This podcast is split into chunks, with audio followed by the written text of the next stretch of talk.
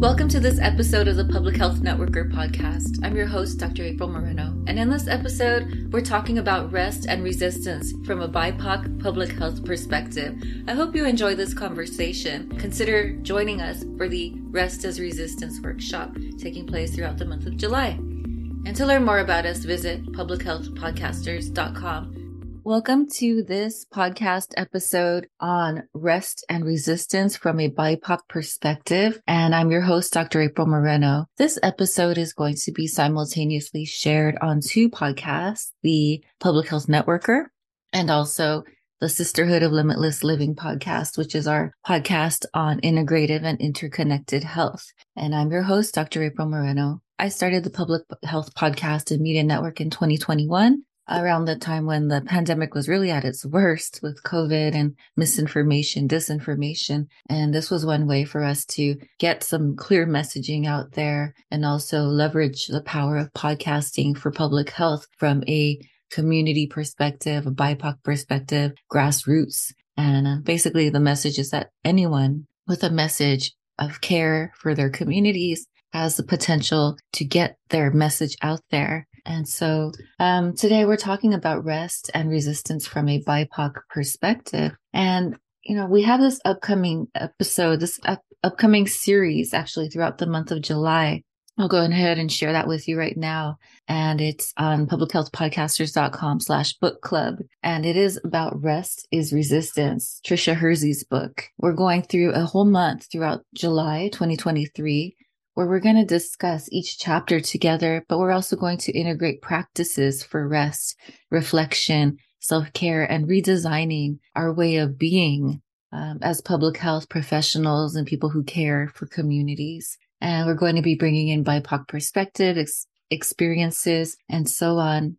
Today, I'm going to talk a little bit more about that experience and those stories which of which led to this book club uh, interactive workshop taking place. So it is designed to be a workshop. Um, we don't want to call it certain things like work or course or class, but it is, you know, structured in a similar way where we get together and we, you know, process and we read through uh, the materials and then we spend some time in reflection and um, you know, we highly encourage journaling things like that as well. But um, today's episode is about kind of the, the story that led to um, our you know our interpretation of rest as resistance. So the reason why this is so important is because this is you know we're in we're in challenging times right now as it relates to the pandemic burnout.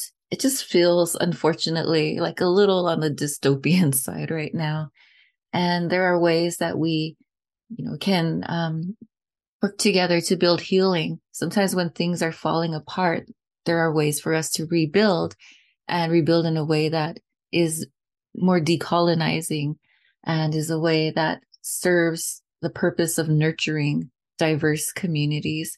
And that's really kind of the essence of this workshop. Rest is resistance or rest as resistance is what I'm calling it because it integrates other other authors and other books and writings. And um, so, you know, for me, what happened was that in 2016, I was diagnosed with my autoimmune diagnosis, right? Autoimmune disease. I was working on my dissertation still, but I had this fellowship and I was working for a local public health department, kind of just to help fund, pay the bills while I was, you know, a, a PhD student. So I finished all my courses and immediately applied to this uh, fellowship program. I was placed in my first choice location and all of that was great. But then, you know, was in that location and I was not supported. And I think sometimes we experience this, right? You go into a fellowship and sometimes your mentors are not doing that work, right? For various reasons, structural reasons, cultural reasons, maybe they have other obligations. Uh, sometimes there's this miscommunication and misunderstanding that fellowship um, to them was like these experts just dropped right in and we're going to just come in and do all the work, right? The consulting services and whatever solve the problem for you. But that's not really the essence, the design of these fellowships. It is a design where you go in and you get trained. Uh, and sometimes we go into these things and they're disappointed because you don't know everything that you're, that they think you're supposed to know already about their program and their project. and their mechanism and systems, and you don't get the training. So that's what happened to me. And so I was placed there. I was isolated. I wasn't uh, invited to meetings. I was kind of silenced. I, I sat alone in my cubicle and um, was left alone for the most part. When I was asked to speak or present certain things, um, they looked at me like I wasn't going to do well. They discouraged me highly. The whole playbook of kind of uh, exclusion. Yeah, so I left early. And this kind of leads to, you know, this is exactly why I'm sharing this. It's because it leads to the the story of where we are now, what we're doing, and also this workshop. I was done. My family was done. They were tired of me coming home complaining about how what new hijinks I experienced that day on the job, what new um, practice of exclusion or belittling or um, devaluation of my experience or my training, this um, misrepresentation, this misunderstanding, this under evaluation of who I was. I was told I didn't know epidemiology, which made zero sense. Just the whole thing. My family was like, get out. You just can't, I can't hear it anymore. I'm done hearing you complain about this job. It paid pretty well, which was hard, right? So I had been saving up most of it and I had saved up enough where, you know, I could pay off the bills, pay some bills off for like the next six months. And I quit. I went to Vegas to celebrate, got on this plane and had the worst panic attack of my life in this short flight for about two weeks, I felt completely detached from my body. It was just a very traumatic experience. From there, I was diagnosed with my autoimmune disease. From there, I just started having, you know, various body challenges, physical health problems, and it was bad. It was a really devastating moment. And it took about two years to come to terms with it. But during that time, we started the Sisterhood of Public, the Sisterhood of Limitless Living podcast as a healing uh, process to gain insight, to learn about integrative practices, to come to terms with the autoimmune diagnosis, to learn how to reframe our career because now, you know, I have dis- a disability, what that meant for my future. I have fatigue, you know, I have random pains in my body certain days.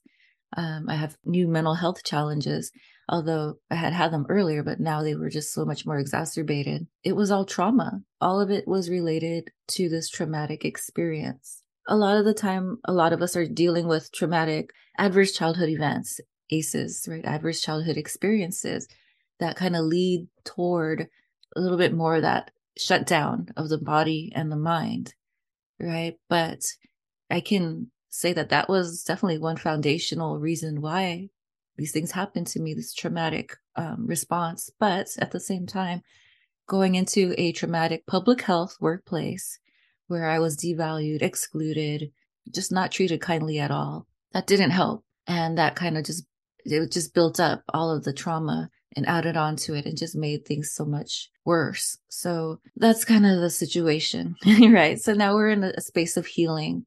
And for me, it had to do with rebuilding right? Rebuilding what my career would look like, rebuilding what, how we can define public health, how we can move into this new space of integrative and interconnected health and how public health needs to bring public health into the field of public health, right? So let's make public health public health, right?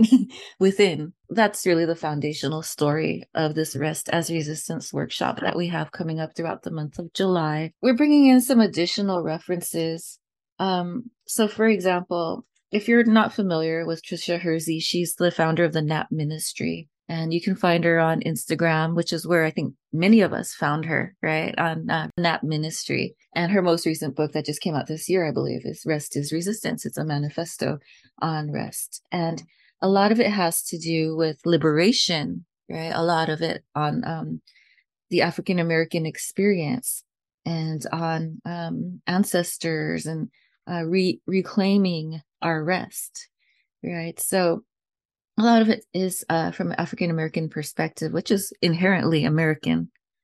Um, to understand this story and this heritage, it's just the foundation of who we are as a country. Um, but understanding that a lot of it is rooted in capitalism and um, the foundations having to do with, you know, our identities as human human beings is uh more human doing right in this country and uh, just finally understanding and taking that time to rest and to realize that um, as BIPOC, we owe capitalism nothing. Um, you know, for the decades of labor and the decades of, um, in African American experience, unpaid labor, slavery, and things that have taken place over the years. And taking that time to understand that it's okay to rest and it's necessary to rest. And it is an act of liberation. It is a way to go into what she calls the dream space. It is a way for you to, all of us, to reimagine what living should be, right? What living can be uh, in a way that is most nurturing and beneficial for all of us. Another book that I like to refer to um, throughout um, the design of this workshop is Living Resistance by Kaitlin Curtice. And this is an indigenous vision for seeking wholeness every day.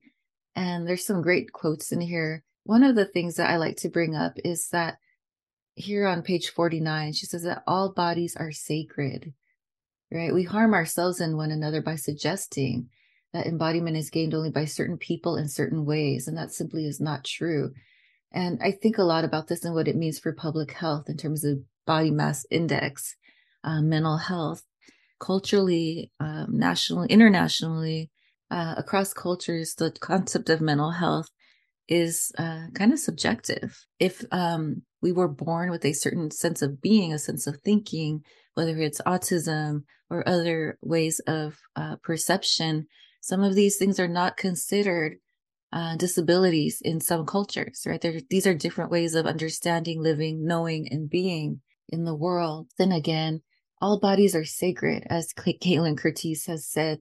How do we understand that from from a fat shaming or disability um, perspective? Um, what is a, a normal body, right? If all bodies belong, um, how can we love our bodies and others and to honor the journey that each of us has? right? These are our homes on this world, right? In this world, these are our homes that we inhabit, but also the spaces around us that we curate and care for. All of this is part of our embodiment journey. So, our social determinants of health in that embodiment sense. So, these are the kinds of discussions that we're planning to have in this uh, workshop. And so today I just wanted to share some of this with you. If some of you have seen our posts about the Rest as Resistance workshop, and are kind of wondering, what is this about? Right? What is this going to look like? And does this, um, is this relevant to me? I would say yes, because it is designed to help all of us along our journey of living and being and serving in the field of public health to serve and address the burnout that so many of us are facing, the sense of hopelessness in many ways for public health as a field, how it has been co opted by uh, political agendas and in so many ways that public health is still designed to serve only certain people. The fact that millions of dollars have been invested into certain programs like di- diabetes prevention and uh, high blood pressure, hypertension, yet we still see these numbers um, not reducing. So we're not seeing the return on that investment. You know, what does that look like in terms of redesigning programs, research, serving community? What does uh, community intervention look like now and what can it look like in the future? How can we redesign things so that it is an embodiment of healing so that public health professionals are feeling healthy um, and are feeling supported as they do this work because it's like it, how are you going to serve others in a way when you're not being served? It's just kind of impossible. All of this is part of that discussion that we're having in the rest as resistance interactive summer workshop throughout the month of july. Here's another quote from kaitlin curtice that i really like and it's on page 78 it's um, about ethical resistance. And I guess even before that, I would step back and talk about the definition of resistance. I really like the definition that Kaitlin Curtice has for us.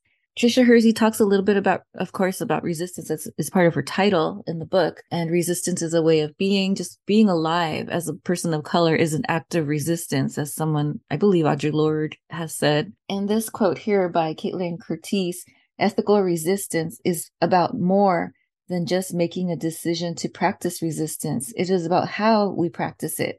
How is the work we do and the way we engage the earth and others grounded in support and solidarity for everyone. This is a, a great paragraph in this book because it leads me to the question how do we practice public health in a way that we engage the earth and others, that we're grounded in support and solidarity for everyone? These are the types of conversations that we intend to have in this Rest as Resistance workshop. As Kaitlin Curtice says, and I don't know if I can find the exact quote right now, I really liked her definition of resistance because initially the concept of resistance feels exhausting to me because it sounds like I'm fighting. It sounds like I'm in a uh, act of saying no and fighting and, and rejecting. And that's exhausting to me. But there is this other realm of resistance Page 32, she says here refusing to be placed in a box someone else created for us is not to maintain elusive, but to simply acknowledge that who we are is not simple. It is an act of decolonization. So that's powerful. Paying to paying attention to the land is resistance, and it leads us deeper into relationship with all things and all beings. That's on page 40. But finally, the concept of resistance is excellent because, and I, I'm not finding the page to, exactly today, and that's okay. It's in the book. But um, I'll just paraphrase what she says as a concept of resistance. It's just the concept of going against the flow. And it's just a natural way of being, whether it's feeling like we're fighting. Uh, it doesn't necessarily have to feel that way, but it's natural. Like, again, that act of resistance just by simply existing. There's nothing that I necessarily have to do to fight or engage energy, negative energy, or whatever to do so. It can be exhausting and it has been exhausting and we need our rest.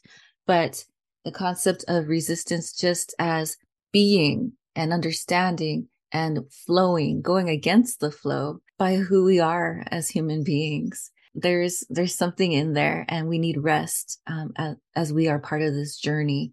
It's inherently who we are as BIPOC. It's inherently who we are as people who care for the community and want to see a better future, it doesn't have to be exhausting. It can be supportive. It can be nurturing. And that's what this, uh, the Rest as Resistance workshop as a community is designed to be.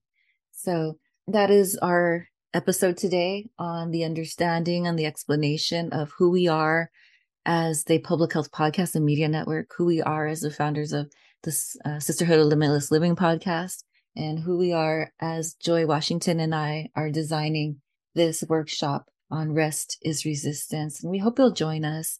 To find out more, can visit publichealthpodcasters.com slash book club. And if you have any questions or comments um, on the idea of rest and public health, redesigning a new future, uh, I'd love to hear them. Uh, you can email me info at publichealthpodcasters.com com. And I hope you enjoyed this episode. Thank you for listening.